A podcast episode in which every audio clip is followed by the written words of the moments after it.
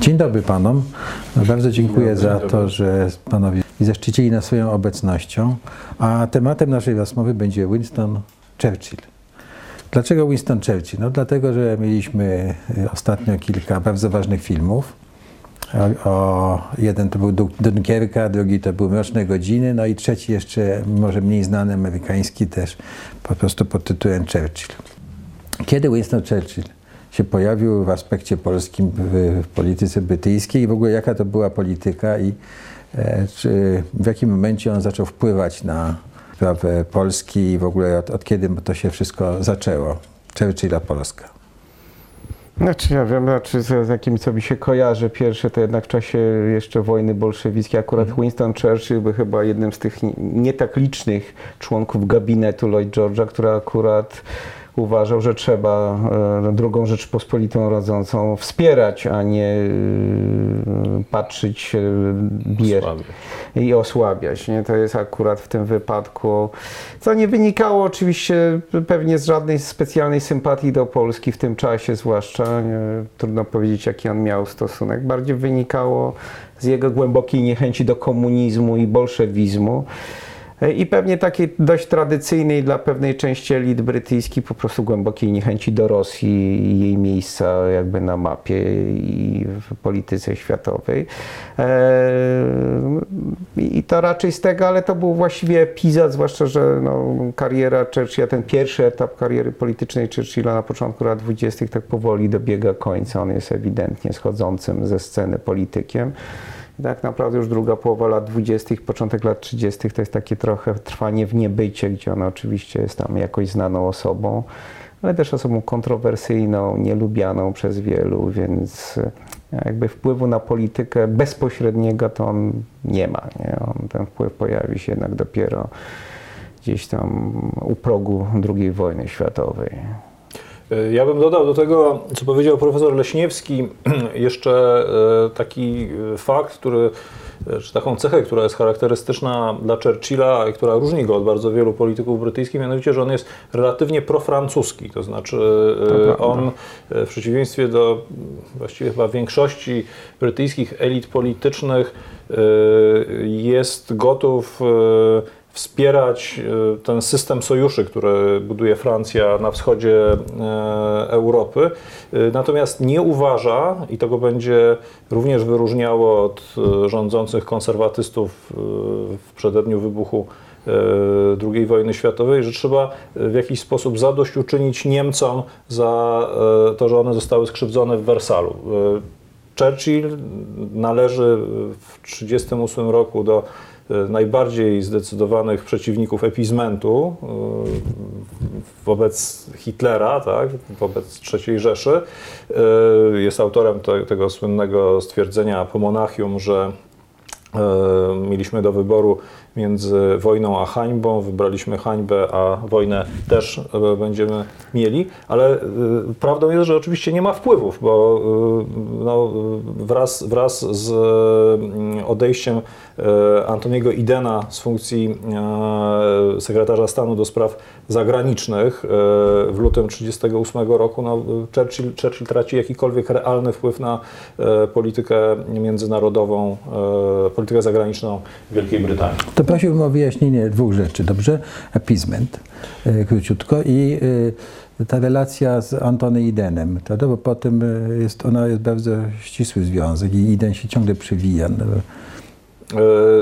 Więc może zaczynając od tego epizmentu, to jest taka, taki nurt brytyjskiej polityki, dosłownie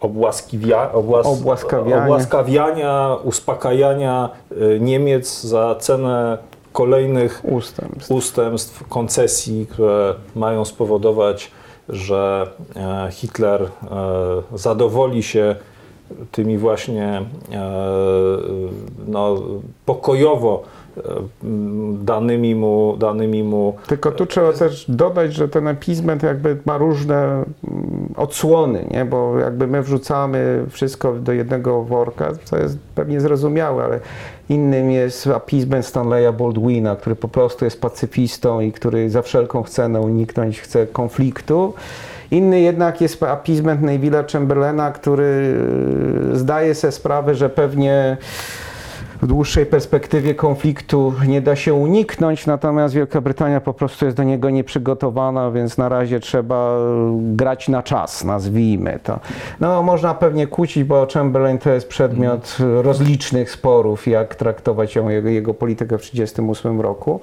E, ale niewątpliwie to też, żeby oddać Chamberlainowi, bo Churchill tego mu nigdy nie oddał. No, to, że Wielka Brytania czy lotnictwo brytyjskie było go, w miarę gotowe do II wojny światowej, to była w dużej mierze zasługa Neville'a Chamberlaina, który przekonał jednak Baldwina, żeby przeznaczyć e, odpowiednie środki na modernizację i rozwój brytyjskiego lotnictwa, które przedtem było w stanie opłakane. Więc... Lotnictwo wygrało bitwę o Tak, Wielką I prawdą jest, że to lotnictwo było w dość kiepskiej kondycji w czasie kryzysu sudeckiego, e, aczkolwiek rzeczywiście no, można by powiedzieć, że Chamberlain nie był, jak możemy tak e, powiedzmy sądzić, bardzo cyniczny e, i chciał e, prawda, przedłużyć pokój, tylko tak naprawdę szczerze wierzył w to, że się z Hitlerem uda porozumieć, przynajmniej do pewnego czasu. do pewnego To- momentu. Tak, no, to- Ale to jest poza tematem naszej rozmowy. Natomiast co do Idena, no to był, można powiedzieć, najbliższy politycznie człowiek e, Churchilla, również prywatnie, bo był jego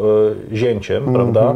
E, No i stworzyli taki tandem No tak. przez długi czas, również po II wojnie światowej, kiedy powrócili do władzy, e, do, e, znaczy po rządach, po rządach e, lejburzystów e, i właściwie Iden później no, był spadkobiercą politycznym e, e, tak, e, Churchilla, więc, więc należy ich politykę Tak, traktować znaczy właściwie to jest tak, że od tego 30, no właśnie pytanie 6, 7, no może trochę nawet wcześniej, do e, połowy lat 50., znaczy do 50, no do momentu, kiedy Churchill ciągle jeszcze pozostawał aktywny, czyli gdzieś tam 54 roku, no to jest właściwie, jak mówimy Churchill, to mówimy jednocześnie Eden, i jak mówimy Eden, to mówimy Churchill, znaczy to, tych dwóch ludzi działa zawsze razem praktycznie.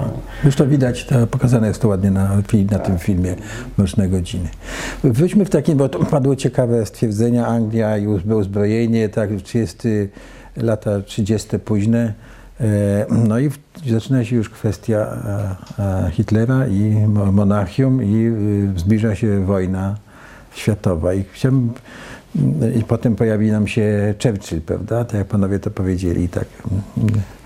I chciałbym y, zapytać o, w takim razie o politykę Wielkiej Bry- Brytanii, w tym aspekcie, czy była gotowa do wojny, czego chciała, czy rzeczywiście było tak, że próbowała, jak to się dzisiaj pisze w niektórych pracach, e, wepchnąć Polskę do wojny, czy Niemców chciała skierować na Polskę i w ogóle jak to przedstawić ten, to t- t- tło troszkę. Czy po pierwsze, nieskończone są w tym względzie spory historyków i pewnie my ich też nie zakończymy.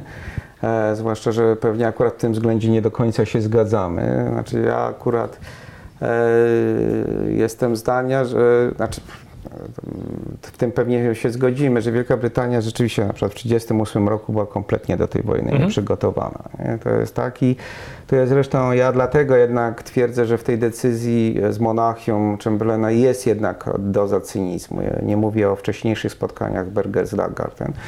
E, Jest pewna doza cynizmu, ale to właśnie cynizmu, to nie jest cynizm, to jest świadomość tego, co mogę zrobić, nie? A Czyli, się, czyli gram na czas. tak, dlatego, że Chamberlainowi, ja akurat troszkę się tym zajmowałem, Chamberlainowi czym jakby wielkim, jakby takim e, aksjomatem brytyjskiej polityki było to, że jednak decyzje pewne podejmuje się w zgodzie z polityką dominiów, a wszystkie dominia jasno powiedziały w 1938 roku Wielkiej Brytanii, że w wojnie nie wezmą udziału, bo są do niej kompletnie nieprzygotowane. Wszystkie. Wszystkie, co do jednego. I Kanada też. Wszystkie, nie? K- nawet te najbardziej lojalne jak Australia i Nowa Zelandia, bo te były najbardziej lojalne, powiedziały, że nie, po prostu są nijak nie gotowe do wojny, nie ma możliwości, żeby do niej przy, przystąpiły. E, I to jest pytanie, na ile jakby polityka brytyjska tych lat 38, 9, 37, 9 jest po prostu polityką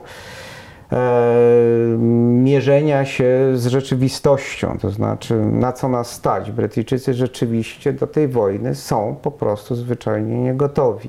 Także dlatego, że po wielkim kryzysie, zwłaszcza polityka Stanleya Baldwina była taka, że no, oszczędzał na wszystkim, byle zrównoważyć budżet, w tym na zbrojeniach. Nie? I, ta, I armia, która pod koniec lat 20. była jedną z najnowocześniejszych armii w Europie, e, która że, że miała rzeczywiście duży potencjał, gdzieś tam w 1937 roku de facto jest cieniem siebie, nie? więc i to trochę tak, tak wygląda. To znaczy, to jest prawdą, ale nie całą, bo e, e, jeśli chodzi o brytyjskie siły zbrojne, to cały czas musimy pamiętać, że e, lotnictwo jest jednak pewną nowością i zgadzam się całkowicie e, z tym, że ono nie jest gotowe w 1938 roku do użycia. Natomiast dla Brytyjczyków jednak cały czas tym głównym e, atutem militarnym pozostaje flota. I tego bardzo pilnują. To znaczy w 1935 roku e, zawierają układ z Hitlerem, który jest de facto pogwałceniem układu monachijskiego, ale który zapewnia Bryty- Wielkiej Brytanii Royal Navy e, przewagę nad e, marynarką niemiecką, nad Kriegsmarine w stosunku 100 do 35. I do wybuchu II wojny światowej Niemcy tego limitu nie, przekraczają. Hitler zapowiada e, po udzieleniu gwarancji Polsce, że to zrobi, natomiast nie jest w stanie tego osiągnąć po prostu. Także Wielka Brytania tych swoich interesów jednak pilnuje, tylko można też powiedzieć, że definiuje je y, nieco inaczej niż my byśmy chcieli. My, środkowoeuropejczycy, Polacy, Czesi, y, Słowacy. E, Trudno mieć do Brytyjczyków o to pretensje tak naprawdę. E, Może poza jednym, to znaczy poza tym, że się w, akurat w przypadku czechosłowackim zaangażowali w coś, gdzie odegrali dość e, no, taką e, nieciekawą rolę, to znaczy e, uchodzili za sojuszników, którymi nie byli, e, a tak naprawdę no, zależało im na ratowaniu własnych interesów. Interes y, Wielkiej Brytanii, czy interesy Wielkiej Brytanii, y, jak się wydawało Chamberlainowi, nie leżą w Europie Środkowej. I tak długo było to prawdą, dopóki Hitler nie dokonał inkorporacji całych Czech, łamiąc postanowienia układu monachijskiego. Wtedy Brytyjczycy po pierwsze przekonali się, że słowo Hitlera nic nie jest warte i że coś, co on przedtem obiecywał e, i no, można było przypuszczać, że będzie podstawą nowego ładu europejskiego, e, jest e, no, świstkiem papieru, tak, odwołując się do, do określenia z poprzedniej wojny, a po drugie, że no została tak drastycznie naruszona równowaga sił e, na kontynencie, że Wielka Brytania tego nie będzie mogła zaakceptować. Tak, no, znaczy w tym sensie się zgadzam, znaczy to oczywiście tak, znaczy Wielka Brytania, znaczy pamiętajmy, jest takie stare, jeszcze XIX-wieczne powiedzenie Lorda Palmerstona, że Wielka Brytania nie ma wiecznych sojuszy ani odwiecznych wrogów, ma tylko wieczne interesy, których strzeże I, i, i jeżeli o tym będziemy pamiętać, no to rzeczywiście jest tak, że no Oczywiście możemy współczuć Czechom, możemy potępiać e, działania dyplomacji brytyjskiej, mimo że zazwyczaj bronię Chamberlaina, no to nie zamierzam bronić go za wszelką cenę. To nie jest tak, że uważam, że on dobrze zrobił. Ja tylko rozumiem, dlaczego on to zrobił, nie? Natomiast, e, no właśnie, to jest tak, że e, mogło mu się wydawać, pytanie, jest- rzeczywiście to jest o to pytanie, czy do Bergersgarten, czy, czy do Monachium, no to jest do dyskusji. Na pewno do wejścia do Pragi Niemców, no to, to jest takie już tutaj znowu się zgodzimy że właśnie jakąś tam polityką pewnych ustępstw m, można uspokoić sytuację. Tylko nie należy tego mylić z sympatią do Hitlera czy nazizmu. To nie jest to samo. To oczywiście są grupy w, w, polityce brytyjskiej, wśród Brytyjczyków, w elitach brytyjskich, które sympatyzują z Hitlerem, które miały, wyrażały, nawet Churchillowi zdarzały się jakby komentarze jakby rozumiejące Hitlera. Iden też nie zawsze był taki antynazistowski. E, więc e, zawsze się jak, jakieś grupy e, zdarzały, ale to nie jest tak, że możemy powiedzieć, że Chamberlain, Halifax byli proniemieccy, pronazistowscy czy zafascynowani. Nie, tego raczej nie. Mogli być może chwilowo ulec czarowi samego Adolfa Hitlera, nie jeden temu czarowi uległ, natomiast e, e, nie ideologii. Zwróćmy uwagę, że jednak w Wielkiej Brytanii ruch faszystowski nigdy nie był niczym więcej niż marginesem politycznym. E, Zresztą podobnie jak i komunizm, więc e, nigdy nie wyszły poza pewien margines.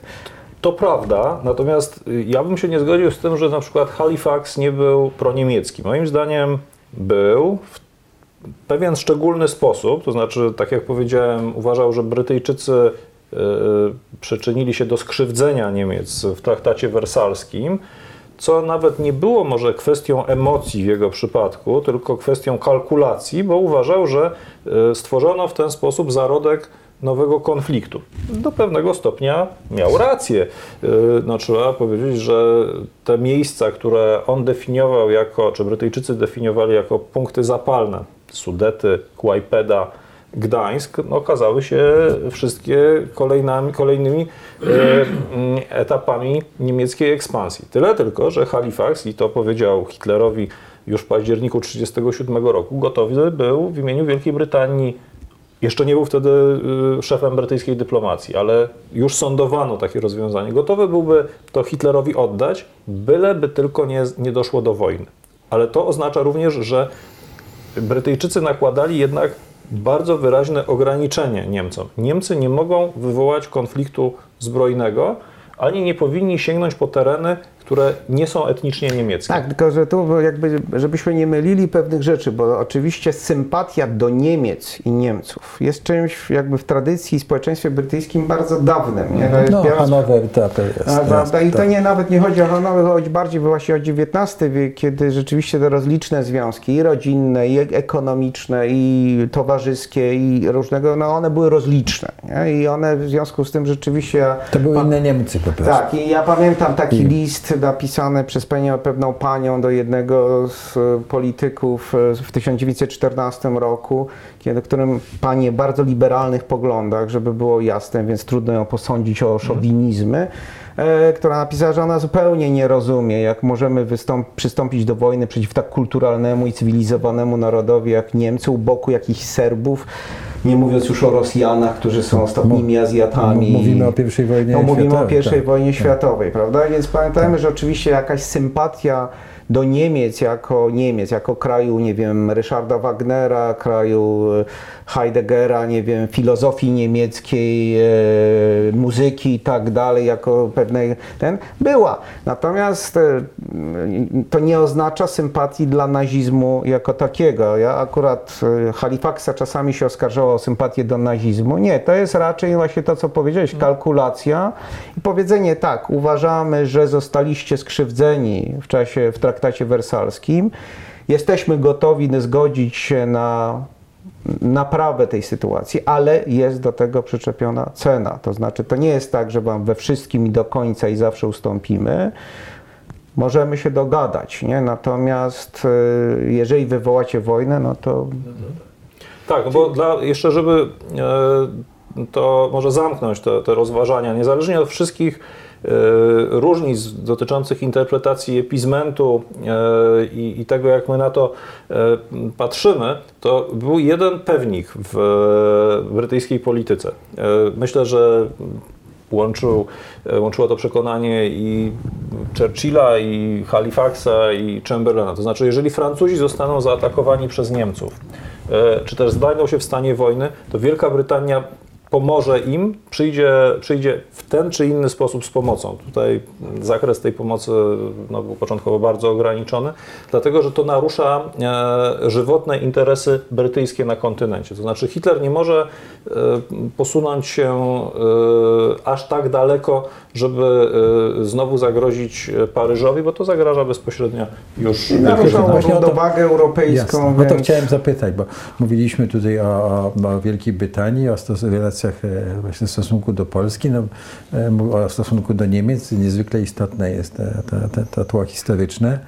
E, Tam jeszcze było tak, że na przykład była chyba żadna reakcja na remitili- remitili- remilitaryzację nad Reyni, prawda? Że nawet to przyklepali, no, ale I na Anschluss ja, również. Tak, nawet. A, e, no dobrze, ale e, chciałbym zapytać właśnie o Francję. E, w tym okresie, no bo 39 rok, w zasadzie akcja przyspiesza, tak, jest, jest e, ten i e, e, mm, jak, jak Brytyjczycy postrzegali, po pierwsze Francję w tym, no to już e, pan po- powiedział, po drugie, jak w ogóle Polska była postrzegana w tamtym czasie e, przez angielską, czy politykę, czy politykę Wielkiej Brytanii. Znaczy ja jeszcze Bo- mhm. nawiążę do Francji, dlatego, bo to jest, nie wiem, zabawne to pewnie nie jest dobre określenie.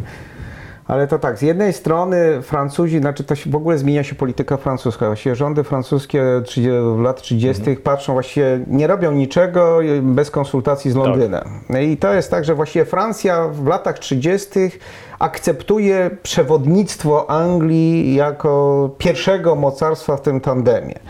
E, Co może zaskakiwać, no bo w tej tradycji historycznej i odwiecznego konfliktu, no właśnie Francja nagle wchodzi w taką pozycję trochę klienta, nie można by powiedzieć, za mocne słowo, ale pewnie. Z drugiej strony, to Francja, jakby co, ma dać to mięso, które będzie walczyć, bo to Francja ma nowoczesną armię, to Francja ma, e, że tak powiem, dużą armię. I pamiętajmy, nowoczesną, ja specjalnie powiedziałem nowoczesną, bo pamiętajmy, wielkość sukcesu niemieckiego w 1940 roku polega na tym, że oni pokonali armię silniejszą Oczywiście. nowocześniejszą. Jakby nie było, Niemcy nie mieli czołgu nowocześniejszego niż francuski Somuła S-35. Eee, Ale mieli nowocześniejszą Myśl. myśl wojenną. tak, to mieli nowocześnie. Natomiast w sensie technologii, wyposażenia, sprzętu, to by, armia francuska była i większa, i nowocześniejsza.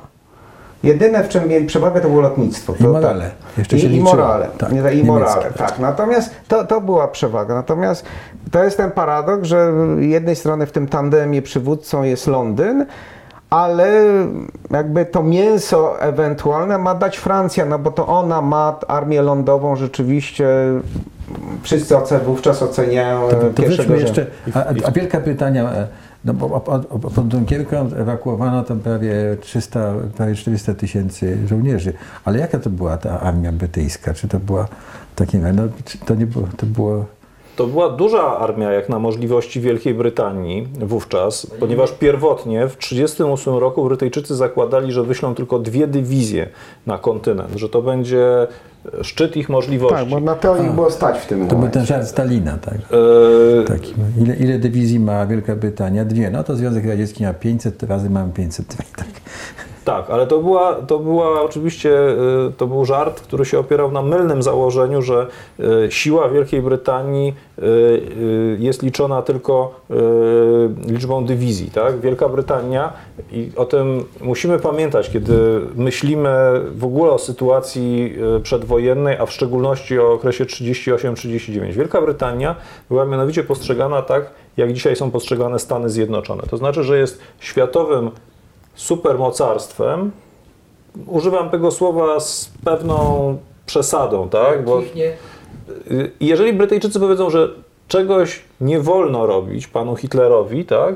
To on ma się tego posłuchać. Wszyscy zakładali, że tak się stanie.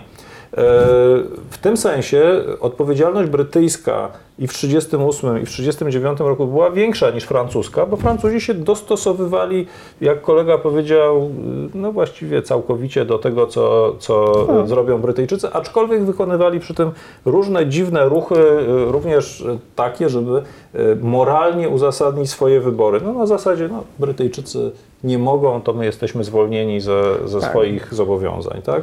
Gdyby Brytyjczycy y, nie zainicjowali w 1939 roku zmiany kursu wobec Niemiec, to Francuzi też niewątpliwie by w moim przekonaniu tego nie zrobili. Nie, nie, to akurat się zgadzam. Rzeczywiście Francja w pewnym sensie scedowała na Wielką Brytanię przewodnictwo.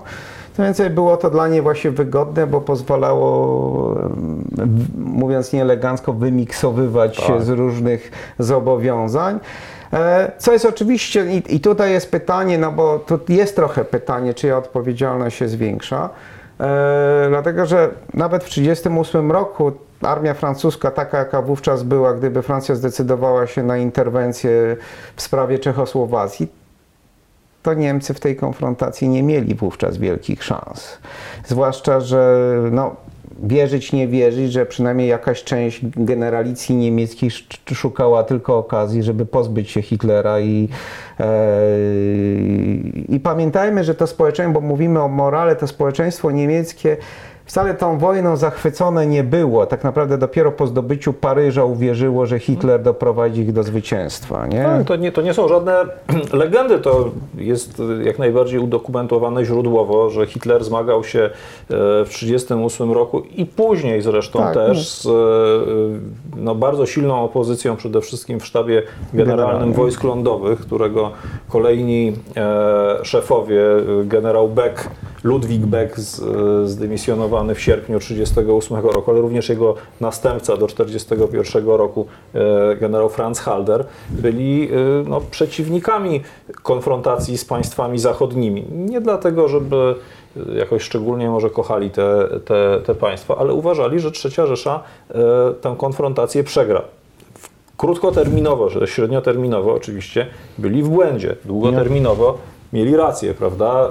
E, Można na to różnie e, w związku z tym patrzeć. I niewątpliwie e, rację ma profesor Leśniewski, mówiąc, że Francja miała przewagę, jeśli chodzi o wojska lądowe nad III Rzeszą w 1938 roku i w 1939 roku, tylko nie potrafiła tej przewagi Tak. wykorzystać dzięki czy, czy na skutek błędnej koncepcji użycia wojsk. To y, zanim jeszcze, y, no jeszcze jest ciekawa kwestia gwarancji brytyjskiej, ale rozumiem, że one były udzielone troszkę na, e, e, na zapas w, związku z No, tym, co pewnie mamy. tak, znaczy, bo to jest pytanie, oczywiście ładnie opowiedzieć historię, jak niektórzy lubią, że to było prowokowanie, że zachęcanie do... No ale właściwie to jest taka prosta konsekwencja Pragi, znaczy po Pradze, po wejściu Niemiec do Pragi, jakby stało się jasne dla Londynu, że e, z Adolfem Hitlerem rozmawiać się nie da. Nie? Znaczy, bo jakby cokolwiek powie, no to nie ma znaczenia, bo nie ma problemu E, bo właśnie czy się zgodzimy, czy nie, jakie były intencje Chamberlaina i co nim motywowało, to szczerze mówiąc nie ma znaczenia, co nim motywowało. Tak czy inaczej, 15 marca to był szok, nie? to znaczy dwóch panów się spotkało, na tym polega dżentel, dżentelmeńska umowa, że jak umawiamy się, no to, to nie robimy pewnych rzeczy, chyba, że no, nagle stają się jakieś, no, a, a nic specjalnego się nie wydarzyło, co by uzasadniało taki krok, bo nic takiego się nie wydarzyło. I, e, i tu niezależnie jeszcze raz od intencji, jakby Brytyjczycy stanęli, para- paradoksalnie to ich postawiło w takiej, no, albo nic nie zrobią i wtedy stracą twarz i właściwie stracą chcą jakąkolwiek wiarygodność, albo jednak na coś się zdecydują, więc ja nie byłbym taki szybki do oceniania Wielkiej Brytanii, że to było takie trochę e, zachęcanie do nadmiernej wojowniczości strony polskiej, tylko raczej to jest po prostu taka decyzja wykalkulowana. No właściwie w tej sytuacji nic innego nie możemy zrobić. nie? Tak, no Wielka Brytania musiała postąpić w ten sposób, bo przecież to nie oznaczało wypowiedzenia wojny y, Hitlerowi, tylko postawienie mu kolejnego ostrzeżenia, czy też właściwie po raz pierwszy postawienie mu takiego formalnego ostrzeżenia, y, że y, y, no, jego następna akcja spotka się już e, prawda, z przeciwdziałaniem zbrojnym, no też dlatego, że wyczerpały się inne środki. Wielka Brytania nie zdecydowała się na coś takiego w roku 1938, chociaż Czechom bardzo na czymś takim zależało. E, i teraz no właśnie nie miała wyboru, no bo inaczej musiałaby powiedzieć oddajemy wam Niemcom całą Europę środkową i wschodnią. I to już nie tylko chodzi o Polskę, gdzie, gdzie oczywiście no też interesy Wielkiej Brytanii były takie, powiedziałbym, średnie, tak? Ale chociażby chodzi też o Bałkany, tak? O, o Rumunię, Tak. e, której przecież też udziela Wielka Brytania gwarancji. To się z kolei wiąże z e, dostępem do ropy naftowej, prawda? I z całą jakby zmianą układu sił na Znaczy, kontynencie. to, to jest cesja, no właśnie, to, to, to co powiedział profesor Majewski, no to jest po prostu cesja Europy Środkowo-Wschodniej w tym najszerszym tego słowa e, rozumieniu, czyli od północnych granic Grecji po Morze Bałtyckie i od granicy Związku Radzieckiego po granicę nie. Znaczy to jest po prostu oddanie i, i, i tyle, nie? A Wielka Brytania jednak tego nawet nie to, że nie chciała, nie mogła. Nie mogła. Musimy pamiętać, że to jest już moment, w którym, w którym Niemcy kontrolują nie tylko Czechy, ale i Słowację, prawda, na skutek, na skutek utworzenia państwa satelickiego, dalej Węgry, które są ich e, takim no, nieformalnym sojusznikiem, prawda, jeszcze nieformalnym, ale całkowicie już e, podporządkowanym właściwie politycznie i mają bardzo poważne wpływy w Jugosławii, e, gdzie e, do kwietnia 1941 roku też przeważa ten kurs proniemiecki. Przyspieszmy, musimy troszkę przyspieszyć.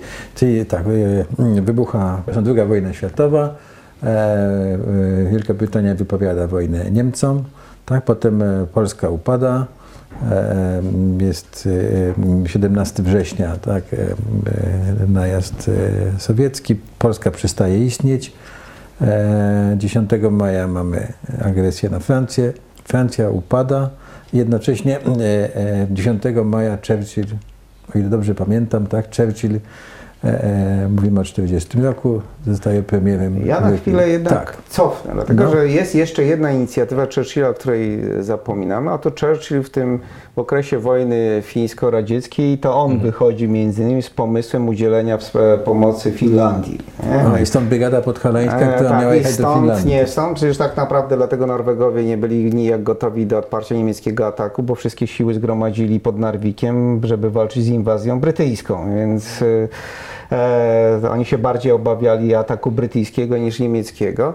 E, i, jest tak, że to, to jest pomysł nie tylko Churchilla, bo to nie był tylko jego pomysł, ale on jest wielkim zwolennikiem tego pomysłu, czyli wsparcia Finów w wojnie ze Związkiem Radzieckim, czy wręcz ataku e, lotniczego francusko-brytyjskiego na radzieckie za, za, za, zagłębie naftowe w Baku. E, I to też jest jego jakby pomysł, więc, czy jego pomysł. No, jest on sponsorem tego pomysłu, czy wspiera ten pomysł. Nie? Jako... Czyli Związek Radziecki był w tamtym czasie uznawany za sojusznika. E, Hitlera, tak. I Jakby, dla, jakby w polityce brytyjskiej, która próbuje owszem Związek Radziecki odciągnąć od sojuszu e, z Hitlerem, ale wobec braku reakcji radzieckiej. Rosjanie na każdą próbę brytyjską odciągnięcia od sojuszu reagują jednoznacznie negatywnie. No, powstaje ten pomysł, e, żeby zaatakować także Związek Radziecki jakby w ramach polityki ogólnej blokady ekonomicznej Hitlera i jego sojuszników. Nie? To rzeczywiście bardzo cie- ciekawe, bo nie ma takiej świadomości, że na przykład e, e, Narvik był e, pomysłem Churchilla. Zresztą, o ile dobrze pamiętam, to potem to wypominano, bo, No, że bo to był, no, on był wtedy znowu pierwszym lordem admiralicji, więc... Tak, bo to zdaje się było tak, że potraciła Wielka Brytania jakieś e, Znaczy większą okręty pretensję i- do niego wtedy miano tą wielką wpadkę w Scapa Flow, kiedy niemiecki okręt podwody przemknął się i Zatopił. zatopił. To, to, to, czy to był blamaż straszny, główna baza floty brytyjskiej, No, czy jedna z tak. głównych. no, Tak, więc- dobrze. Ale ja bym jeszcze o jednej rzeczy Tak. przypomniał w kontekście e, 3 września 1939 roku, kiedy Wielka Brytania wypowiada wojnę e, Niemcom. Mianowicie, że e, znaczy jakkolwiek e, byśmy e, oceniali politykę przedwrześniowej Polski, konkretnie ministra spraw zagranicznych Beka, to jednak to było z punktu widzenia polskiego wielkim sukcesem. To można powiedzieć. Wojna wybuchła o Polskę. Tak, ale wybuchła wojna europejska, w konsekwencji światowa. Tak? Największym niebezpieczeństwem, jakie groziło Polsce w moim przekonaniu, było to, że konflikt zostanie, mówiono, zlokalizowany, tak? czyli ograniczony do Polski. Tak? Mocarstwa zachodnie nie wypowiedzą wojny. Nie chodzi o to, że nie ruszą palcem. To było drugorzędne. Chodzi o to, że nie wypowiedzą wojny, zostawią Niemcom wolną rękę, no Niemcy by sobie przecież poradziły w takich warunkach tak samo, prawda, czy by Związek Radziecki zaatakował Polskę jeszcze, czy nie, to nie miało już takiego znaczenia. No, trwałoby te dwa tygodnie dłużej. może. Trwałoby dwa tygodnie dłużej. Oczywiście z udziałem radzieckim sytuacja była jeszcze gorsza, bo oznaczało to rozbiór e, Polski i wielką komplikację sytuacji międzynarodowej.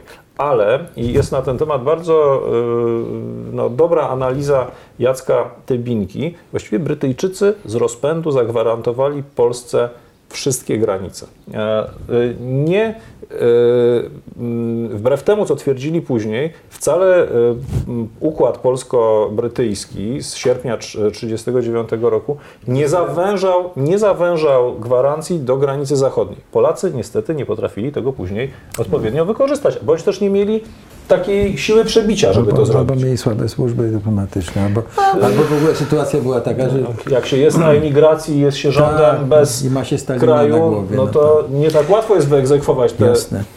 Zapisy. Ale faktem jest, że Brytyjczycy, Brytyjczycy formalnie zagwarantowali Wszystkie granice.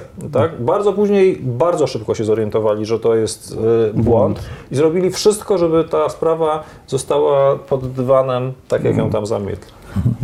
Dobrze, to wróćmy jeszcze, a Francja upada. Tak, Fra, No, Churchill- zaczyna się kampania francuska, Tak, jeszcze tak. nie upada. Nie, no. no tak, zaczyna się kampania francuska, Churchill jest, ale czy w kampanii francuskiej e, w tym aspekcie, o, o którym chcemy mówić, Churchill, a Polska, jeszcze są jakieś e, m, takie e, momenty, które są ciekawe. Znaczy Znaczy jest- jest, że e, jak się zachowuje Churchill w stosunku do rządu polskiego. Znaczy, no jest przyjęcie rządu polskiego, jednak e, możliwość przetransportowania tych kilkudziesięciu tysięcy na początku, no nie chyba 20 czy 30 tysięcy w pierwszym rzucie, potem będzie tego trochę więcej przez Hiszpanię i Portugalię. E, żołnierzy. Pamiętajmy, Wielka Brytania pod Dunkierką traci cały sprzęt. E, Jednak mm, ta armia, którą z wysiłkiem wystawiono, owszem, większość żołnierzy uratowano, ale naprawdę tych kilkudziesiąt tysięcy żołnierzy to jest niebagatelne wsparcie dla, dla Wielkiej Brytanii. Znaczy Wielka Brytania e, rzeczywiście no, statki brytyjskie pływają do Casablanki, w Maroku pływają, nie wiem, do Bordeaux, do innych, znaczy zabierają właściwie każdego, nie, kto chce uciekać do Wielkiej Brytanii. E, więc e, w tym sensie oni no, chcą tej pomocy, bo oni zdają sobie sprawę, przecież to nie tylko Polacy, to także Norwegowie, to także właściwie wszyscy, nie, że Benesz, e, rząd, znaczy jakaś część przynajmniej rządu belgijskiego, królowa Holandii, nie, oni wszystkich, bo dla nich to jest wielki polityczny atut. To jest dla nich wielki polityczny atut i niebagatelne wsparcie. Co zresztą no, wiemy, że niedługo się okaże przy okazji bitwy o Anglię, gdzie możliwość tych kilkuset dodatkowych pilotów dobrze wyszkolonych, polskich, czeskich, e, ale także kilku francuskich, ale także Amerykańskich. amerykańskich i tak dalej.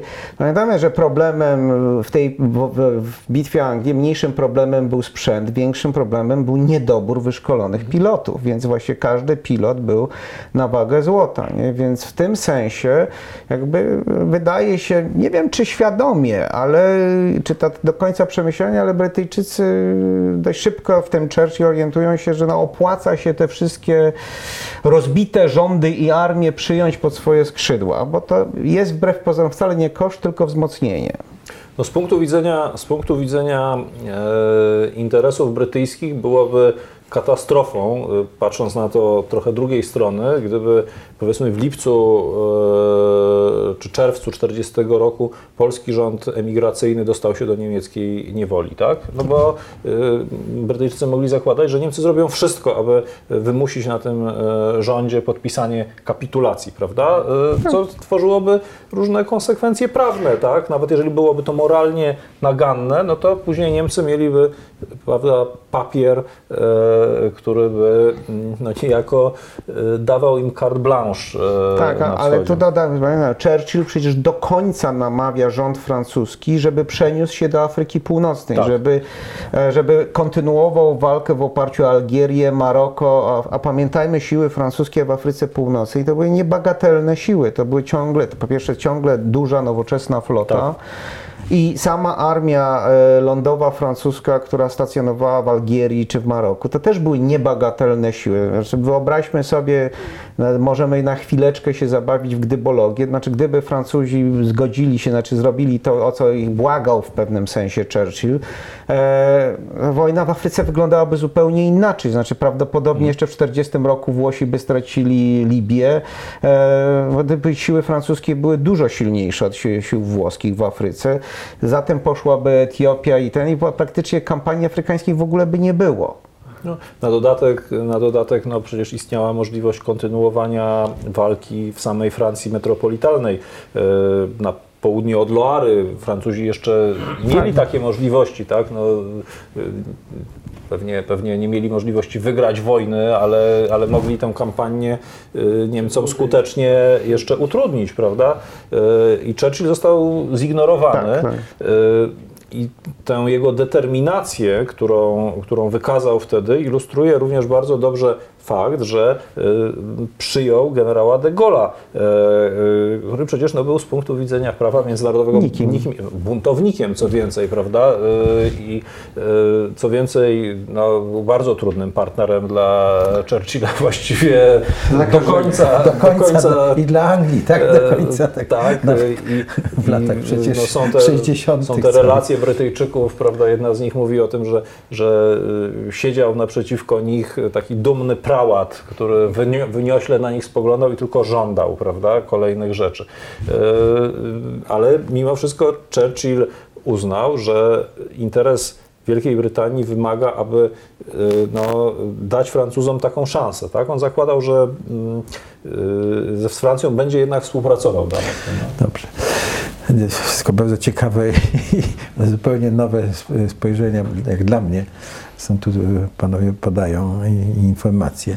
Em, No to wróćmy jeszcze do Wielkiej Brytanii i do e, rządu polskiego. No mamy, jest Sikorski jest z Wielkiej Brytanii, tak jest i e, następnym ważnym momentem historycznym jest e, 22 czerwca 1941 roku, czyli atak Związku e, Niemiec na Związek Radziecki. Tak? Czy do tego czasu jest, e, są jakieś takie ważne rzeczy, które mm, e, byśmy e, chcieli powiedzieć, jeśli chodzi o relacje między Churchillem a, a, a Polską? Czy, Czy aspekcie? tutaj, ja nie wiem, czy, czy co, dlatego że właśnie sytuacja po upadku Francji jest w pewnym sensie konstans. Znaczy, co, co tu można, znaczy, Wojsko polskie jest, Wojsko polskie jest, szkolą. y, rzeczywiście jest tak, że no, no stopniowo, tak jak i siły brytyjskie jest dozbrajane, Brytyjczycy się przekonują, że polscy piloci mimo dwóch przegranych kampanii są wartościowym żołnierzem i, i, i jednak jak się przekonują, że, że to są doskonali piloci, no to rzeczywiście jakby tutaj nie ma żadnych ograniczeń, nie wiem, Brygada Karpacka zostaje przejęta od Francuzów, nie wiem, na Bliskim Wschodzie, bo każde wzmocnienie dla sił brytyjskich e, w Egipcie no, jest ważne, bo te siły tam Ale nie w są... kwestii politycznej rozumiem nic się Znaczy tu nie tutaj dzieje. W kwestii politycznej dzieją się dwie rzeczy. Ja bym Tak. powiedział, może y, one nie są tak spektakularne, ale ważne. Znaczy, pierwsza to jest to, o czym powiedzieliśmy, to, że Brytyjczycy twierdzą, że nie zagwarantowali polskiej granicy Tak, wschodniej. Już co- wtedy, Tak, tak? już wtedy, już wtedy to bardzo konsekwentnie e, Zamiatają. zamiatają i e, no, ewidentnie e, jakby są sceptyczni co do tego, czy Polska te ziemie wschodnie odzyska. Moim zdaniem to nie jest, to nie jest e, oficjalną linią brytyjskiej polityki oczywiście, ale, ale nie chcą się mm, w każdym razie zaangażować w ogóle w sprawę granic. To jest w ogóle bardzo charakterystyczny rys polityki brytyjskiej e, w, do końca II wojny Znaczy, To światowej. prawda, znaczy tu wtrącając, bo to uzupełnia, nie jest polemiką, Mhm. tylko uzupełnia. Znaczy, pamiętajmy, no, że Brytyjczycy jednak cały czas próbują ten Związek Radziecki odciągnąć od Mhm. e, Hitlera. E, nie dlatego, że go kochają, tylko dlatego, że no, potrzebują sojusznika. Nie? I Związek Radziecki no, jednak widzą, że e, no jest dla nich charakterystyczne, że Związek Radziecki w żadnym momencie, e, oczywiście pozostając w doskonałych przynajmniej do jesieni 40 roku, w doskonałych relacjach z Niemcami, za, zapewniając dostawy ropy naftowej i wielu innych surowców. Jednocześnie jednak do wojny nie przystępuje po stronie niemieckiej. Jednak gra taką jakby grę, znaczy jednak gdzieś tam przyjmuje polityków brytyjskich e, i nie tylko gdzieś tam rozmawia, oczywiście różne awanse odrzuca ale jednocześnie nie deklaruje się jednoznacznie po stronie niemieckiej. E, Więc dla Brytyjczyków jest to jakiś sygnał, że można spróbować ten Związek Radziecki jakoś odciągnąć. I w tym momencie jasna deklaracja poparcia dla polskich granic wschodnich no, byłaby czymś e, kontrproduktywnym z brytyjskiego punktu widzenia. Niebezpieczny wręcz, E, tak? Polityczny. I, tak, i, i o, oczywiście możemy to traktować jako przejaw cynizmu, czy naiwności nawet w jakimś sensie politycznej, No, albo realizacji interesów. ale właśnie można po prostu patrzeć jako na realizację Znaczy Wielka interesu. Brytania wtedy walczyła praktycznie o, o, O życie. o życie no. E, chociaż też ja zawsze, e, jak- zdarza mi się gdzieś pojawiać, bo wszyscy zawsze mówią o małej wyspie, która Mhm. stoi przeciw wielkiemu niemieckiemu imperium. Nie, to jest wielkie imperium, które stoi, e, ten, bo jednak za Wielką Brytanią stoją Dominia, już wtedy gotowe do wojny i pamiętajmy, to jest niebagatelny wkład. My jakby zazwyczaj pomijamy, ale i Kanadyjczycy, i Australijczycy, i Nowozelandczycy, to jest w sumie 2 miliony żołnierzy, które jakby stanie po stronie brytyjskiej. Hindusi, które dostarczą następnych 2 milionów żołnierzy. To jednak są, e, to jest wreszcie, zwłaszcza w przypadku Kanady, potencjał gospodarczy, zwłaszcza przemysłowy dodany. W Australii i Nowej Zelandii mniej, ale w przypadku Kanady tak. Nie? I to jest tak, że to trochę o tym zapominamy, że to jest jednak taki punkt odniesienia. Natomiast rzeczywiście jest tak, że no, jakby to zobowiązanie na wyrost dane, no teraz ich uwiera. I w tym sensie jakby starają się je Dobrze. A druga rzecz jeszcze, e, której chciałem krótko powiedzieć, no to jest jednak to, że Brytyjczycy traktują polski rząd na uchodźstwie znacznie lepiej niż robili to Francuzi. To znaczy Francuzi, Francuzi zachowywali się względem Polaków skrajnie nielojalnie. Przyjaw- Przejawem tego było chociażby e, przeniesienie siedziby części polskich agent rządowych do Angers. E, Część była w Paryżu, część była w Angers, co powodowało totalny chaos i e, właściwie brak komunikacji, dysfunkcjonalność e, tych, tych polskich struktur rządowych. No i uważali tych Polaków za takie piąte koło, koło uwozu. Tworzyli armię, trzeba to, to przyznać, polską, która weszła, weszła do walki, ale mm, paradoksalnie na klęsce Francji Polska politycznie zyskała, w tym sensie, że stała się ważniejszym sojusznikiem Wielkiej Brytanii niż była przedtem sojusznikiem Francji i Wielkiej Brytanii. Ale czy tak było zawsze? Znaczy, Nie, do końca wojny to już nie dotrwało. Nie, nie, rozumiem, ale kiedy nastąpił ten przełom? Czy to było e, wtedy, kiedy Niemcy zaatakowali Związek e, Sowiecki? No bo to był, to był przełomowy moment i wtedy chyba tak mi się Znaczy to jest, ja akurat uważam, to jest moje osobiste zdanie, ja akurat uważam, że to pośpieszenie się przez Chur- Churchilla po 22 czerwca z taką natychmiastową deklaracją wobec Stalina o udzieleniu wszelkiej pomocy bezwarunkowo było zbyt szybkie. Znaczy trzeba było poczekać, aż Stalin sam się o to zwróci, a zwróciłby się, bo nie miał wyjścia. Nie? To, to od razu ustawiło relacje mm, w niewłaściwej proporcji, bo petentem de facto był tu Stalin, a nie Wielka Brytania. Tymczasem Churchill niezgodnie... Zrobił się petenta. E, tak, niezgodnie z tradycją brytyjskiej polityki, która zawsze właśnie starała się grać tak, żeby to ich proszono, a nie oni prosili. Churchill się stra... Ja rozumiem, dlaczego to zrobił, no bo po ponad roku samotnej walki wreszcie no, ktoś inny ponosi ten ciężar. To była pewnie ten, ale on moim prywatnym zdaniem się pośpieszył. Znaczy dlatego, bo Stalin nie miał wyjścia, on musiał się zwrócić. W tej sytuacji on po prostu musiał się zwrócić do Wielkiej Brytanii o pomoc. To by się stało pewnie tydzień po zaczęciu, może dwa tygodnie, tego nie wiemy, nie? ale musiał. Nie? Churchill się pośpieszył i paradoksalnie siebie ustawił w roli petenta, co nie znaczy, że już wtedy wszystko zostało zadecydowane, bo pamiętajmy, do grudnia 1941 roku wcale nie było wiadomo, jak ta kampania się skończy. No właśnie, tutaj e, trochę usprawiedliwiając Churchilla, trzeba powiedzieć, że on się bał i myślę, że e, to trwało co najmniej do Kurska, czyli do lata 1943 roku, że Związek Radziecki zawrze pokój odrębny z Hitlerem, tak, że e, zostawi wielką... Stalin non-stop szantażował tym. tym, prawda?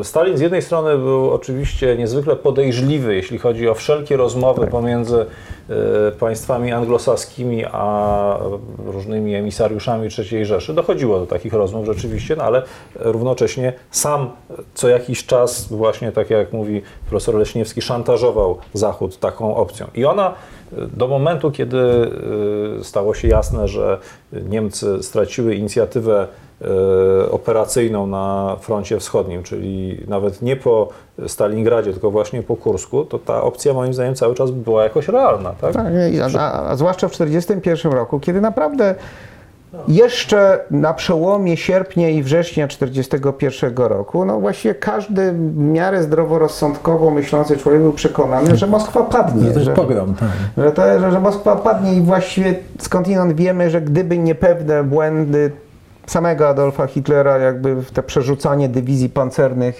z jednego krańca frontu w drugi, zamiast skupienia się w jednym miejscu, to rzeczywiście, znaczy po zwycięstwie pod Smoleńskiem niemieckim, właściwie między Smoleńskiem a Moskwą nie było żadnych e, ja, wiem, że jest, są inne czynniki, to nie znaczy, że nie... Linie komunikacyjne. Tak, nie, oczywiście, że tak, to wszystko je- jest prawda, nie? więc to jest wszystko bardziej złożone. Natomiast ja mówię to właśnie w tej kategorii, że właściwie każdy, kto z zewnątrz obserwował tempo, w jakim posu- posuwają się Niemcy, kolejne pogromy kolejnych armii czy, radzieckich, czy kolejnych korpusów, dywizji i tak dalej, wbrew pewnej mitologii e, tworzonej przez Związek Radziecki o twardym oporze i, i, i tak dalej, to właściwie dla każdego było jasne, że ta Moskwa to się nie utrzyma, nie? że to jest y, właściwie stracona sprawa, że no to nie, nie musiało znaczyć końca wojny, ale Moskwa to się nie utrzyma i pytanie, co będzie dalej. Nie? E, to- Stalin się przecież wahał, czy opuścić Moskwę. Był już na e, dworcu, z którego miał odjechać jego specjalny pociąg e, e, ewakuujący go. Ostatecznie tego nie zrobił i oczywiście bardzo dobrze z e, punktu widzenia e, wymowy propagandowej, prawda?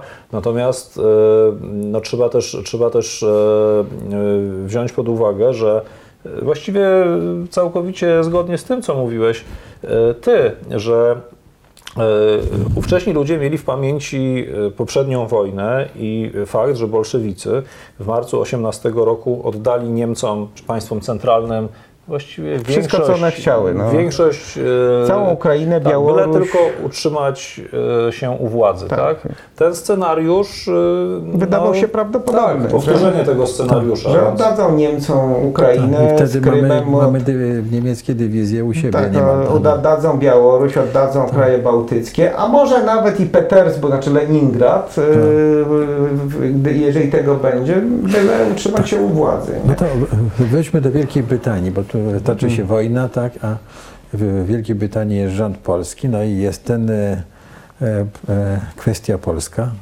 tak, która, jak rozumiem, zaczyna w tej sytuacji, tak mi się wydaje, Churchillowi uwierać. I co się wtedy dzieje? Czy pytanie, kogo bardziej uwiera, bo tu jeszcze jeden czynnik, bo jak już jesteśmy w 1941 roku, no ja, ja mam taką znowu tezę, zresztą nie to, że ja ją wymyśliłem, to jest to, że właściwie jakby oficjalnie wszyscy mówimy, że Stany Zjednoczone przystąpiły do wojny w grudniu 1941 roku, no ale przecież nie oszukujmy się, one de facto do tej wojny przystąpiły już na wiosnę 1941 roku. Tak naprawdę Lend-Lease jest przystąpieniem do wojny. Oczywiście nie ma deklaracji wojny, ale to jest wojna we wszystkim. Amerykanie okupują Grenlandię, okupują Islandię, flota amerykańska eskortuje e, statki do mm, połowy Atlantyku prawie, że no, do jednej trzeciej, dobra, nie będziemy. I de facto właściwie poza samym wypowiedzeniem wojny, mm, Stany są, zresztą mamy kartę atlantycką, no przepraszam, neutralny kraj ustalający, jak będzie wyglądać ład po zwycięskiej wojnie. No, No, z krajem, który jest w stanie E, wojny. z tak. krajem, który jest w stanie wojny. Znaczy, no to udawanie, że Amerykanie byli neutralni, no można było mówić, że są neutralni do wiosny 1941 roku. Potem już jest żadna neutralność de facto. A to jest o tyle ważne, że no, pamiętajmy, że w tym tandemie anglosaskim już wtedy, to widać nawet w karcie atlantyckiej, tą silniejszą stroną, bez dwóch zdań są Stany Zjednoczone. To wynika także z tego, z czego pełną świadomość miał Churchill, chociaż akurat pieniądze nie były jego najmocniejszą stroną. To znaczy, że Wielka Brytania na początku 1941 roku była kompletnym bankrutem. Oddaje przecież swoje bazy, tak? Tak, ale to, to już jest więcej, znaczy zastaw, to, jest tak powiedzieć. kraj, który rzeczywiście dzięki y, racjonalnej takiej bardzo polityce Baldwina, później Chamberlaina, rzeczywiście wydobył się z kryzysu. Z- Zbudował nadwyżkę budżetową. On w 1941 roku, on, to nie jest nawet deficyt budżetowy, on po prostu nie ma budżetu, nie bo ma. tych nie, bo, bo pieniędzy nie ma. To czy żyje na pewno z pieniędzmi Znaczy, żyje tylko właśnie ze środków amerykańskich. No, różnica y, gigantyczna w stosunku do III Rzeszy, która żyje z podbojów, tak? Żyje z podbojów, z pracy niewolniczej. e, To jest e, no, zupełnie inna sytuacja niż Brytyjczyków, którzy no, nie, znaczy mogą podnieść podatki i to robią. Najwyższa, No tak, tak powiem, Znaczy tej swoim. biednej, tej biednej ludności bombardowanej, tak? czy Więc podnoszą podatki, oczywiście próbują na wszelkie sposoby wykorzystać imperium i wykorzystują, robią różne rzeczy, żeby zwiększyć produktywność tego imperium, korzystają z zasobów Kanady, Australii, ale także kolonii afrykańskich i tak dalej, ale to wszystko jest nawet nie łatanie dziury, tylko wrzucanie do worka bez dna. Czyli dramatyczna sytuacja dla, Wielkiej Brytanii w pewnym sensie, tak? I są I- Stany Zjednoczone, przychodzą z Franklinem Delano Rooseveltem, który ma zupełnie inną wizję Powojennego świata powojennego ogóle. świata niż tą, którą ma Winston Churchill. No to jak ta sprawa e, polska się w tym plasuje? Jeszcze chciałem zapytać o jedną rzecz. No, jednak ciągle jest e, mowa o drugim e, fr- froncie, otwarciu drugiego frontu w Europie. Tak? I czy te, e, pomysł Churchilla, żeby jednak przez od południa to było, czy to rzeczywiście ma się czy to jest trochę legenda, czy to jest tak, Znaczy, że to on nie jest miał- legenda, Nie, rozumiem, ale czy legendą jest to, czy on chciał chronić Europę Środkowo-Wschodnią i Polskę, czy też to były interesy nieco inne? Znaczy drugiego nie wyklucza. To były przede wszystkim interesy brytyjskie, bo Wielka Brytania jest zainteresowana basenem Morza Śródziemnego, była zainteresowana Półwyspem Bałkańskim, nie tylko wcale Grecją, ale także Jugosławią, e, może w mniejszym stopniu Bułgarią, ale pamiętajmy, no miała zobowiązania wobec Rumunii, prawda? Więc... Czyli, ale to było sprzeczne z interesami e, sowieckimi? Tak jest i w tym sensie to było także pewnie w jakimś interesie, nie wiem, e, polskim, gdyby stamtąd wyszło uderzenie. Oczywiście osobnym jest pytanie, czy ono w ogóle mogło stamtąd wyjść. No właśnie, bo żeby wyszło to uderzenie, to najpierw e, państwa zachodnie muszą opanować Półwysep Apeniński. Co było trudne Co jak się okazało było dużo trudniejsze niż, e, Niż się wydawało. niż się wszystkim wydawało. E, No, wa warto przypomnieć, że e, Niemcy, e, wojska niemieckie w północnych Włoszech kapitulują później niż w Rzeszy, prawda? Trzymają się tam, trzymają się tam bardzo sprawnie do końca i właściwie dopóki nie został zdobyty Rzym, co najmniej Rzym, to nie można było mówić o jakiejkolwiek operacji zaczepnej na kontynencie, tak? I y, to, do tego trzeba dodać, że e, jeszcze, że Amerykanie są temu zdecydowanie przeciwni. I to nie tylko Roosevelt, ale również amerykańscy dowódcy. Eisenhower i Bradley jednoznacznie odrzucają koncepcję drugiego frontu e, w, e, znaczy nie we Francji, co wiąże się z pewną kalkulacją polityczną, ale ci amerykańscy generałowie się polityką tak powiedzmy nie, nie zajmowali, natomiast wynika to z logistyki. Taka operacja wymagała strasznie e, złożonej logistyki, którą, jak wszyscy wiemy, z wielkim trudem, ale też z wielką inwencją stworzono e, poprzez kanał La Manche. Ja nie bardzo sobie umiem wyobrazić Tak, nie, e, stworzenie tak. czegoś takiego przez Ad- Adriatyk, częściowo kontrolowany jeszcze przez Tak, Niemcy. znaczy pamiętajmy, że no przy wszystkim tym, że Niemcy kontrolowali, też pamiętajmy do końca wojny większość francuskich portów, właściwie z wyjątkiem Cherburga i chyba Brestu, bo Brest chyba padł też wcześniej, ale tego nie jestem pewien, ale na pewno e, Cherburga, właściwie wszystkie porty, no, na przykład Bordeaux, czyli no, one były, sam, były w rękach niemieckich do końca wojny, nie? No nie zostały zdobyte.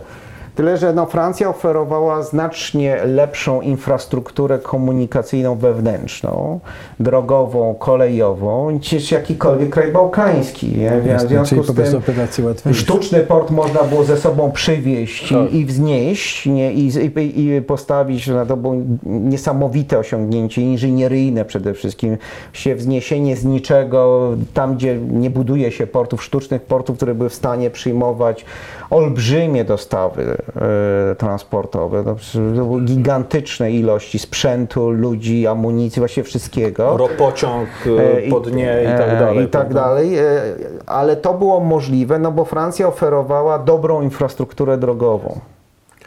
A ja bym jeszcze o jednej rzeczy powiedział, o której zapominamy i wróciłbym do e, tego wątku polskiego w ten sposób. Mianowicie to, e, znaczy z punktu widzenia anglosasów, to jednak e, ta współpraca ze Stalinem wygląda zupełnie inaczej niż z naszego punktu widzenia. Z naszego punktu widzenia wydaje się, że oni nas zostawili na lodzie, no bo właściwie byli perfidni, tak, e, egoistyczni, e, jakkolwiek to nazwiemy. Zapominamy natomiast, że oni byli też w jakiś sposób ograniczeni swoimi możliwościami, przede wszystkim ludzkimi. To znaczy zasoby ludzkie wszystkich uczestników e, II wojny światowej, tych wielkich uczestników, nie były e, nieograniczone. To dotyczyło też Związku Radzieckiego, ale e, można powiedzieć tak, że Stalin był najbardziej chętny, żeby szafować krwią żołnierzy. E, Brytyjczycy nie chcieli tego robić, nie, no w każdym razie nie oszczędzali swoich, swoich ludzi.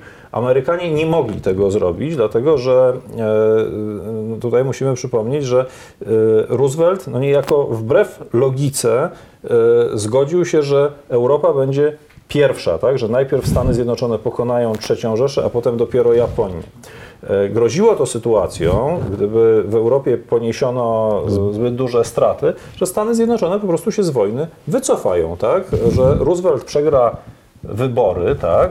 E, A jego kontrkandydat, który był przecież izolacjonistą, wyprowadzi Stany Zjednoczone z wojny i Z wojny europejskiej, rozumiem. no, z wojny europejskiej, tak, no bo z Japonią Tak, no, mieli było- swoje porachunki, musieli tam walczyć, tak, Tak, tak. nie mieli wyboru, byli zaatakowani. E, No i tak się to skończy, tak? ten, ten wątek, o którym Pan mówi, rzadko kiedy, znaczy pierwszy raz w się pojawił, jak, jak dla takiego człowieka tak, jak no, ja. bo to, no, bo, ale właśnie o tym rzeczywiście to, bo to jest rzeczywiście tak, że i Wielka Brytania, znaczy Wielka Brytania mobilizuje w czasie II wojny światowej więcej ludzi niż w I wojnie światowej, ale do walki używa znacznie mniej. Tych żo- żołnierzy jest dużo, bo Wielka Brytania, że dobrze pamiętam, chyba 8,5 miliona zmobilizowała w czasie II wojny światowej.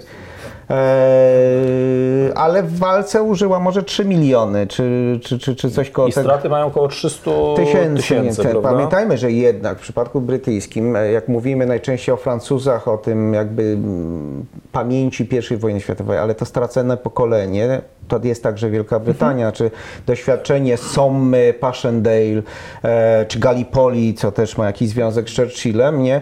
To są doświadczenia no, po prostu straconego pokolenia, ludzi, którzy jakby zginęli, który, jakby, których zabrakło potem, więc oni nie chcą tego. Znowu Amerykanie, którzy de facto mało kto wie, zmobilizowali więcej niż Związek Radziecki w liczbie, bo chyba 16 czy 18 milionów, chyba 16 milionów żołnierzy. Związek Radziecki chyba maksymalnie miał 12 z kawałkiem, czy 14, ale do, do, do nie o to chodzi.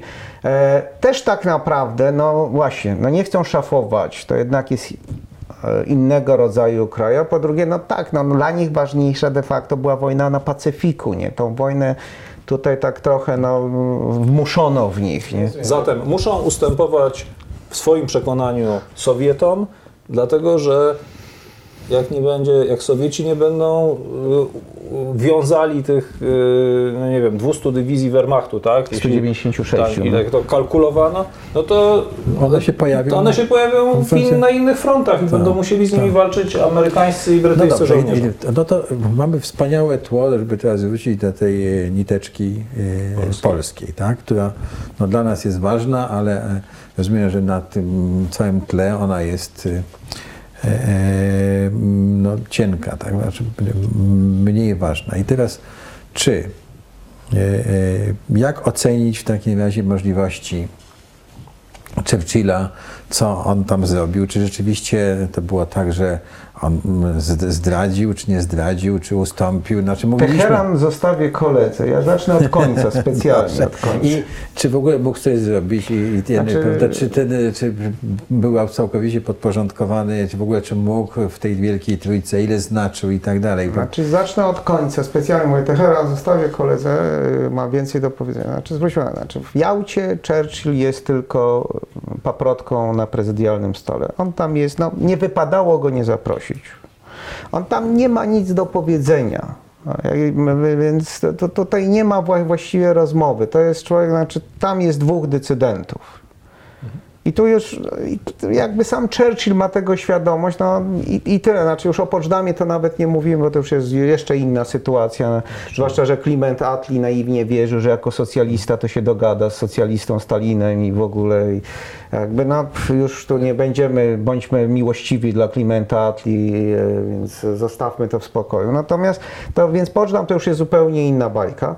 Natomiast no w no, Churchilla nie ma tak naprawdę. I, I tak samo już jest.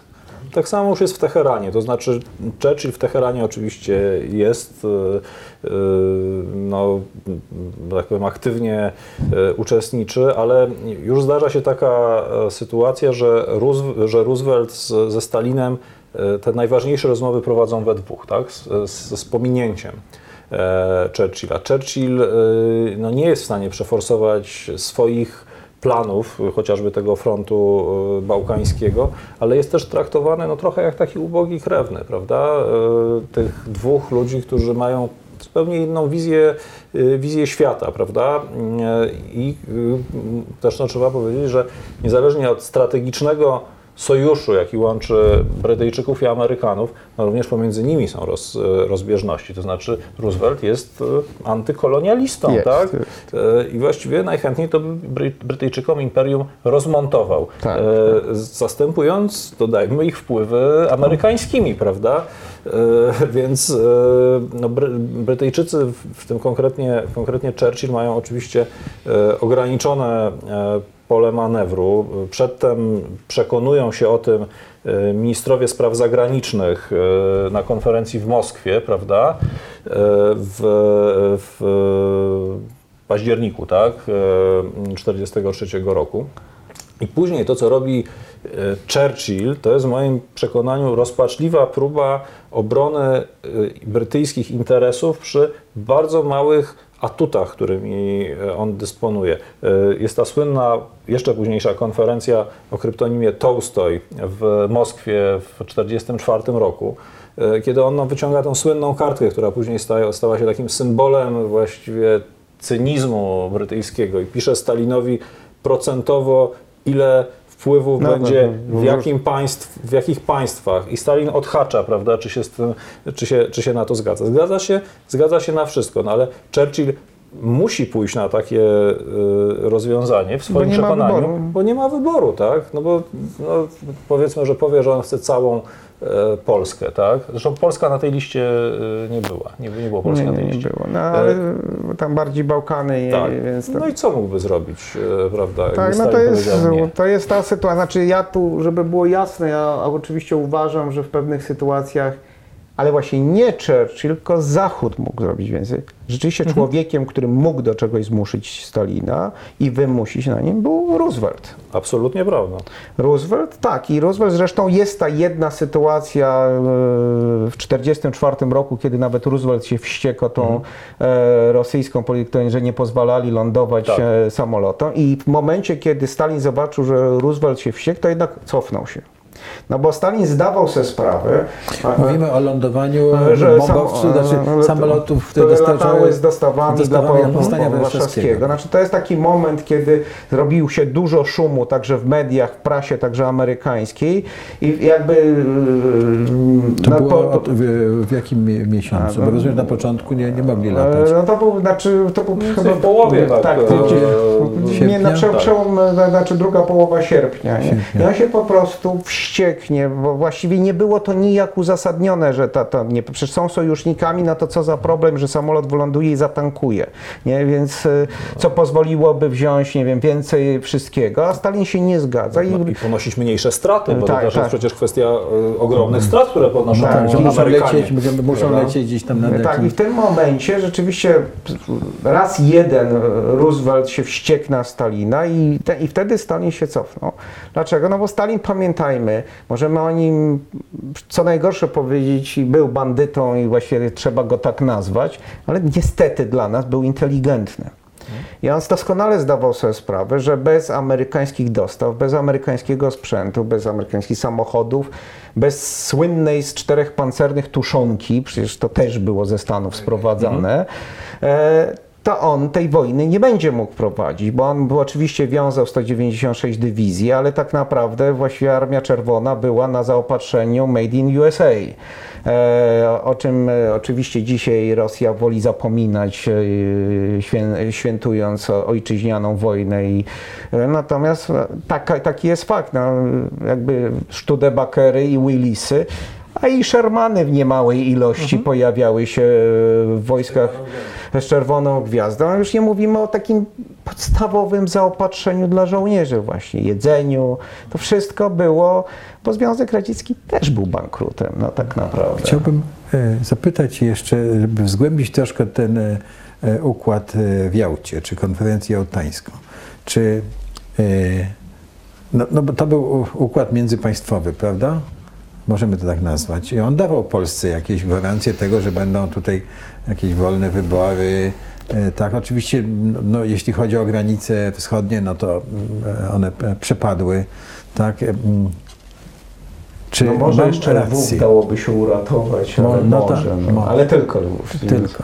Ale czy, to- czy, to, czy było tak, że to no, czy, jedyne do osiągnięcia to był ten międzypaństwowy układ, no, którego Stalin w konsekwencji W tym nie, nie momencie już dotrzymał. niestety chyba tak. Chyba tak, przy czym no my uważamy Jałtę za taki symbol prawda, zdrady, zdrady Zachodu. Y, Ta zdrada, jeśli to tak w ogóle traktujemy, y, nastąpiła dużo, dużo wcześniej i bardziej obciąża Roosevelta, co do tego Tak, pełna zgoda. tak. Nastąpiło to w Teheranie, gdzie właściwie milcząco przyjmuje się zasadę, że państwo, które wyzwala dany obszar, narzuca mu własny ład polityczno-społeczny. Czyja władza tego religia. No. Dokładnie tak i to nie było też tak, że alianci zachodni mieli całkowicie czyste sumienie w tej kwestii, bo kiedy w, A alianci mówimy też i Amerykanie. Amerykanie, e, Brytyjczycy, dlatego- kiedy wyzwolili południe Włoch, no nie zaprosili tam jednak radzieckich e, przedstawicieli, żeby urządzać Włochy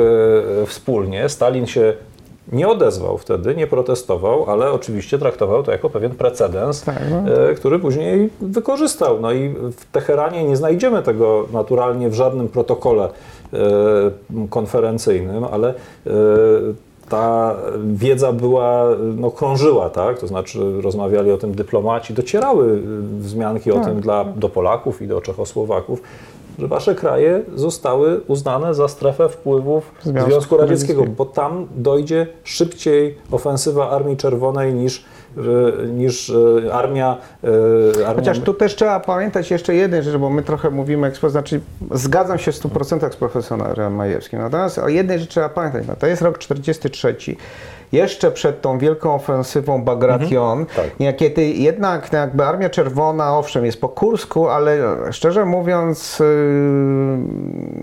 yy, jakby ten sukces radziecki w 1944 roku, tej ofensywy Bagration, no, był czymś czego nikt się nie spodziewał. Znaczy wszyscy spodziewali, że ta Armia Czerwona będzie dłużej szła na zachód. nie? Przypomnijmy tylko, że e, parę słów o tej operacji czy ja dobrze pamiętam, to jest operacja, która spowodowała, że oni doszli do Warszawy Tak, wtedy. tak. Tak, No to- 400 kilometrów przesuwają linię frontu. Co W więcej, bardzo szybkim czasie. Tak, jest Co więcej, Armia Czerwona miała, odniosła jeszcze jeden niezwykle spektakularny sukces, zupełnie zapomniany, a mianowicie e, w sierpniu 1944 roku rozbiła e, w Besarabii, czy na granicy Besarabii i e, dzisiejszej Rumunii, e, całe południowe zgrupowanie e, wojsk niemieckich, powodując właściwie zwinięcie frontu bałkańskiego. Tak. Rumunia e, w efekcie e, no, wymknęła się Niemcom, to znaczy nie tylko, że została zajęta przez Armię Czerwoną, ale skapitulowała i przeszła na drugą stronę.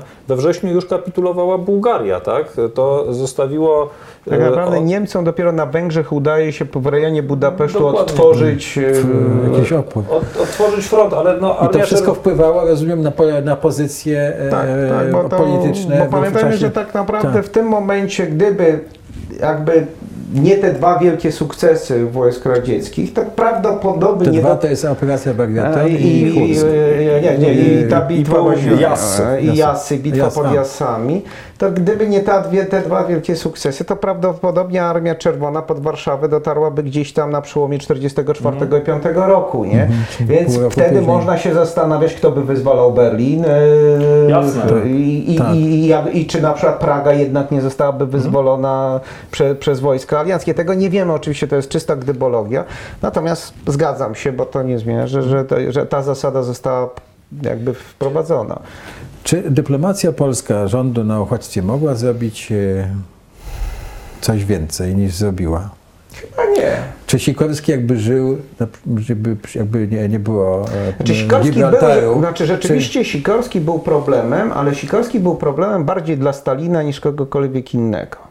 Dla, bo tak naprawdę i to jest, no, bo tutaj gdzieś tam zahaczamy o słynny temat, kto jest winny śmierci Sikorskiego, czy wypadek, czy nie. Ja uważam, że nie Brytyjczycy z bardzo prostego powodu, bo oni mieli inne narzędzia do tego, żeby się w razie czego go pozbyć.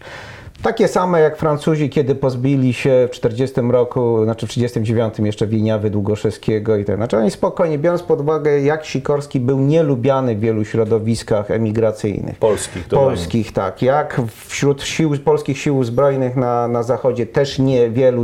Pamiętajmy, większość kadry oficerów, znaczy większość, znaczna część Dlaczego, dlaczego go tak nie lubili? Za no bo na większość tej majskie? kadry to byli ludzie Piłsudczycy. pi- piłsudczycy, a on nie był, nie? I jakby ewentualne odsunięcie go jako premiera nie byłoby żadnym problemem dla Brytyjczyków, gdyby im na tym zależało. Znaczy chętnych do... Poprzez formalne wpływanie tam Tak, więc na, oni nie musieli go zabijać, żeby go odsunąć od... e, Można było dać mu stanowisko, tak jak kiedyś Wieniawie Długoszewskiemu, gdzie tam na Kubie chyba proponowano, czy coś. No, mogli mu dać tam gdzieś na Jamajce albo w Meksyku i, i by sobie Sikorski dożył życia. Więc natomiast Sikorski był niewygodny dla Stalina. Dlaczego? Bo był miękki. Bo Sikorski mógł być Beneszem. My wiemy, że z Beneszem sobie Związek Radziecki ostatecznie też poradził, ale to było jednak kłopotliwe. Ja, ja, myślę, że, ja myślę, że ta analogia jest bardzo e, trafna, to znaczy y, y, może z tym zastrzeżeniem, że nie nazwałbym Sikorskiego y, całkowicie miękkim. Nie, to znaczy, nie, skoro ja przesadziłem, to prawda. Ja bym powiedział tak, że Sikorski był gotów do jakiegoś kompromisu ze Związkiem Radzieckim. tak. I o to mi chodzi. I to też powodowało, że nie był lubiany w kręgu piłsudczyków, nawet umiarkowanych, no, takich Tak. jak Sosnkowski, który przecież podał się do dymisji po mm, układzie Sikorski-Majski, prawda? Natomiast e, ewidentnie Związek Radziecki nie życzył sobie porozumienia z, e, z Polską. Wykorzystał później sprawę Katynia no, niezręcznie rozegraną przez, przez polskie władze. Można było to być może zrobić tak, żeby no, nie, nie współdziałać, czy nie stwarzać wrażenia współdziałania z niemieckim Czerwonym Krzyżem i tak dalej. Ale Związek Radziecki szukał pretekstu do tego, żeby, żeby, żeby zerwać relacje z polskim rządem na uchodźstwie. I to widać w dokumentach również tych czeskich, bo powiedzieliśmy o Beneszu. Yy, Mianowicie yy, w czasie, kiedy jakby akcje polskiego rządu na uchodźstwie idą do dołu, akcje czechosłowackich władz emigracyjnych idą do góry. To nie jest przypadkowe. W ten sposób Związek Radziecki pokazuje światu, bo nie Polakom nawet, tak, ani Czechom. Zobaczcie, jeżeli ktoś jest pragmatyczny, ktoś jest w stanie zaakceptować nasze e, realia, e, nasz ustrój, my serce na dłoni mu e, damy, prawda? Jesteśmy w stanie zaakceptować to, że powojenna Czechosłowacja będzie państwem demokratycznym, ale związanym ze Związkiem Radzieckim. To jest gra, e, która przede wszystkim służy izolowaniu Polski. Tak? Polska w ten sposób jest izolowana jako taki e, no, e, e, Enfant terrible. enfant terrible, jako Polacy, jako niemądrzy, nie, nie potrafiący dostosować się do e, I wszyscy mają, wszyscy mają ich dosyć, tak? Wszyscy mają ich dosyć. I Związek Radziecki Stalin osiąga ten cel. No ma, ma Polaków dosyć w efekcie nie tylko Roosevelt, który, który się od nich opędza, ale i Churchill, który traktuje Mikołajczyka ostatecznie strasznie, prawda? No, znaczy krzyczy na niego. Czyli można powiedzieć, że ta dyplomacja rządu uchodźstwie e, mogła zrobić więcej? Czy...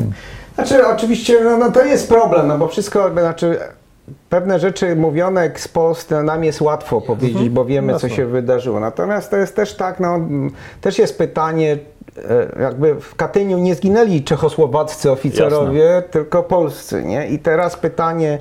e, I Związek Radziecki nie uczestniczył w Monachium, tak? Nie zajął połowy Takie- terytorium Czechosłowacji, tak, i, jak i, zajął i, Polskę. I to jest w prawda? tym momencie, no bo oczywiście można, to, to jest takie w niektórych e, sytuacjach modne właśnie, jacy ci Polacy sami o tym byli głupi. Natomiast no też jest pytanie, no nawet Sikorski, który był bardziej skłonny do jakiegoś porozumienia, rozwoju, można założyć, że gdyby to on był e, premierem wtedy, kiedy, znaczy wte- wtedy, kiedy podejmowano decyzję, co zrobić w sprawie Katynia, to może zachowałby się nieco inaczej. Może, ale też nie jesteśmy pewni, bo jednak indagował Stalina dość ostro, co się stało z tymi oficerami. Jednak żądał, oczywiście ostatecznie dał się zbyć mm, niczym, ale ten, ale to nie jest tak, że on tą sprawę wtedy odłożył i się zadowolił. Ta sprawa, pamiętajmy, no to z punktu widzenia e, rządu na uchodźstwie, to już abstrahując od wszystkich moralnych aspektów, to było kilkadziesiąt tysięcy wyszkolonych oficerów, którzy mogli,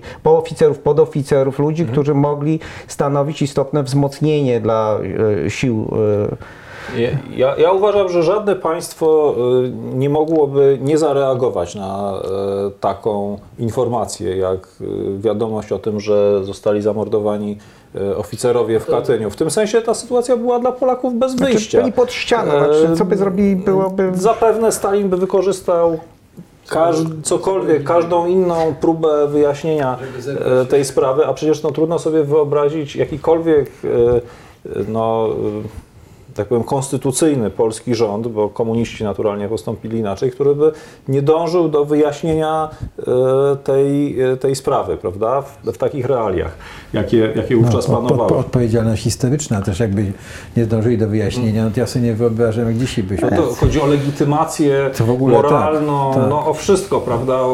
Też y, no przecież związki y, osobiste, tak? Tych ludzi, którzy byli na emigracji, z, to była elita. Także y, pamiętajmy, no to było, już nie pamiętam, ktoś kiedyś policzył, że no wszystko jedno, jeżeli nawet przyjmiemy te najniższe dane rzędu 30 tysięcy, to było 10% polskiej przedwojennej elity. E, chociażby, tak? E, Ale powiedziałbym o innej rzeczy. I tutaj e, ta analogia Sikorski-Benesz moim zdaniem znowu e, jest przydatna. Mianowicie wraz ze śmiercią Sikorskiego Polacy stracili niestety e, jedynego polityka, który miał pewien autorytet To e, międzynarodowy. Zgadzam się, że Brytyjczycy byli w stanie zrobić dużo, żeby się go pozbyć, nie musieli go zabijać i ja w ogóle nie wierzę e, w teorię zamachu, ale to jest zupełnie nieistotne. Natomiast musieli się jednak liczyć z prestiżem Sikorskiego e, na arenie międzynarodowej i z jego not- wysokimi notowaniami w okupowanym kraju. W momencie, kiedy zginął Sikorski, no, z całym szacunkiem dla innych polityków e, emigracyjnych, ale to był wszystko już drugi albo trzeci garnitur, prawda? Taki no nawet nie w sensie jakby potencjału intelektualnego czy możliwości, bo to jest osobna kwestia, tam można, tutaj można się spierać, tylko rzeczywiście w sensie pewnego autorytetu i rozpoznawalności na arenie międzynarodowej, tak, prestiżu na arenie międzynarodowej. I w tym sensie Beneszowi również było łatwiej, bo on miał tę Tak. pozycję, którą budował sobie od 18 roku, prawda? Proszę panów, no jest, y, strasznie długo rozmawiamy, za co bardzo dziękuję, bo to była pa- pasjonująca rozmowa. E, chciałem jeszcze mm, wrócić na chwilkę do tego Churchilla, no bo on jest y, przedmiotem i w związku z tym, po tym, co tu powiedzieliśmy, czy e, e, należy mu się jakaś ulica gdzieś w Polsce? Znaczy ja powiem tak trochę negacyjnie, znaczy jeżeli jest ulica Franklina Delano Roosevelta, a niestety jest, to tym bardziej powinna być ulica Winstona Churchilla. E, bo można się zastanawiać, czy on zasłużył na tą ulicę, ale na pewno nie zasłużył na nią Fra- Franklin Delano Roosevelt. E, więc e, jeżeli już, ja nie mówię, żeby likwidować ulicę, nie, nie jestem zwolennikiem takich rozwiązań, Natomiast e, mnie by nie obrażała ulica Winstona Churchilla, chociaż osobiście nie jestem jego wielkim fanem w żadnym wypadku, ale ten człowiek ma, miał także inne zasługi, jakby ogólniejszej natury, które by uzasadniały nadanie mu ulicy niezależnie od jego relacji z Polską i z Polakami. Ja myślę bardzo podobnie, to znaczy no, też nie oskarżałbym e, Churchilla e, o jakiś szczególny makiawelizm. e, Potrafił się zachować brutalnie wobec Polaków, ale kierował się interesem swojego państwa. E, Myślę, że e, jeśli e, no, potraktujemy jego zasługi jako no nie wiem, męża stanu koalicji antyhitlerowskiej, to oczywiście mógłby mieć w Polsce swoją ulicę czy pomnik, tak jak taki pomnik ma na przykład w Pradze. W Pradze przed ambasadą brytyjską kiedyś, a teraz został gdzieś przesunięty, stoi pomnik e, Churchilla, no chociaż można by powiedzieć w gruncie rzeczy o nim e, to samo, co, co w przypadku polskim. No, zostawił ich na lodzie też, prawda? Tyle tylko, że oni się na to godzili, a, a my żeśmy uporczywie próbowali się temu przeciwstawiać. Tak. Bardzo panom dziękuję. To była pasjonująca rozmowa dla mnie. Dziękuję Także bardzo. Dziękujemy bardzo za serdecznie zaproszenie. dziękuję.